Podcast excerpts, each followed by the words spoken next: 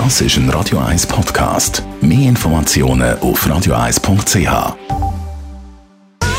Gesundheit und Wissenschaft auf Radio 1. Unterstützt vom Kopfwehzentrum Hirslanden Zürich. www.kopfwww.ch.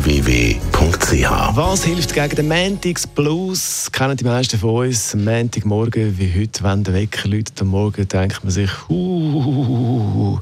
mag nicht aufstehen. Und die meisten von uns haben das Gefühl, man sei aber am Montag wie heute auch weniger leistungsfähig. Also braucht mehr Anlauf, bis man da Tempo hat. Forschende von der Uni Leipzig haben das jetzt ein bisschen genauer angeschaut mit der Leistungsfähigkeit von uns Menschen am Montag. Und sie haben herausgefunden, der Montagsblues ist nicht real. Die Probandinnen und Probanden, die man da angeschaut hat in dieser Studie, sind am Montag genau gleich leistungsfähig wie zum Beispiel am Dienstag, Mittwoch, Donnerstag oder Freitag. Also die Forschenden sind davon überzeugt, das ist alles nur eine Einbildung. Es gibt aber einen Grund, wo man kann sagen, das hat natürlich schon einen Einfluss. Und zwar ist es der Schlaf.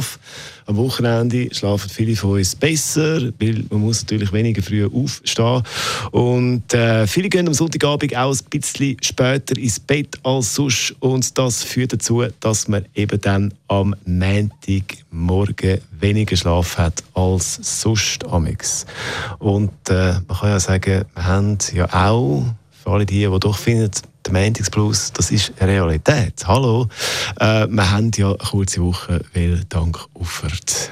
Ja, schon gleich wieder ausschlafen. Bee Gees, Secret Love. Das ist ein Radio 1 Podcast. Mehr Informationen auf radio1.ch.